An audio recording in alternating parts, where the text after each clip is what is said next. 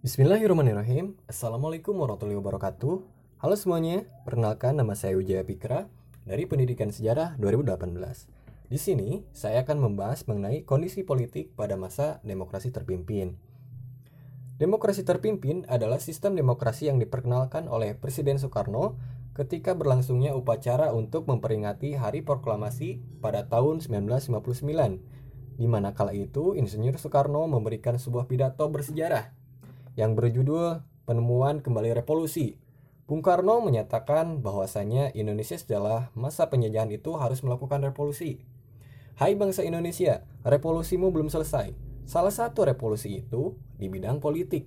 Nah, pidato tersebut uh, adalah tanggung jawab Presiden Soekarno terhadap dikeluarkannya dekret presiden pada tanggal 5 Juli 1959 yang mengenalkan demokrasi terpimpin di mana pemerintahan negara lah yang menjadi pusat dari pemilihan kebijakan dan keputusan.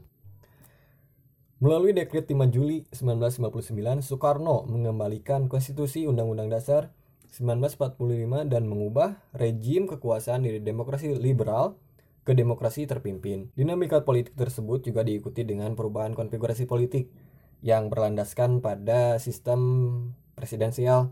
Demokrasi terpimpin ini membawa obsesi untuk mempersatukan kembali kaum marhaen yang terfragmentasi melalui poros kekuatan nasionalisme, agama, dan juga komunisme atau disebut Nasakom.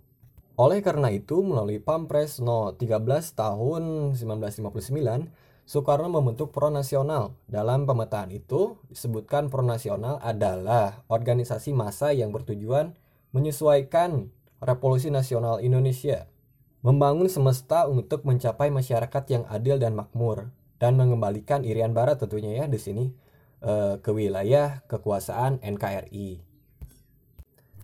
Namun, di saat kekuasaan Soekarno menguat, demokrasi terpimpin telah membentuk suatu konfigurasi baru. Militer juga secara efektif telah memanfaatkan sistem ini untuk membangun mesin politik guna mengimbangi Soekarno dan PKI. Nah, demokrasi terpimpin memang menempatkan Soekarno pada posisi puncak segitiga kekuasaan tersebut ya.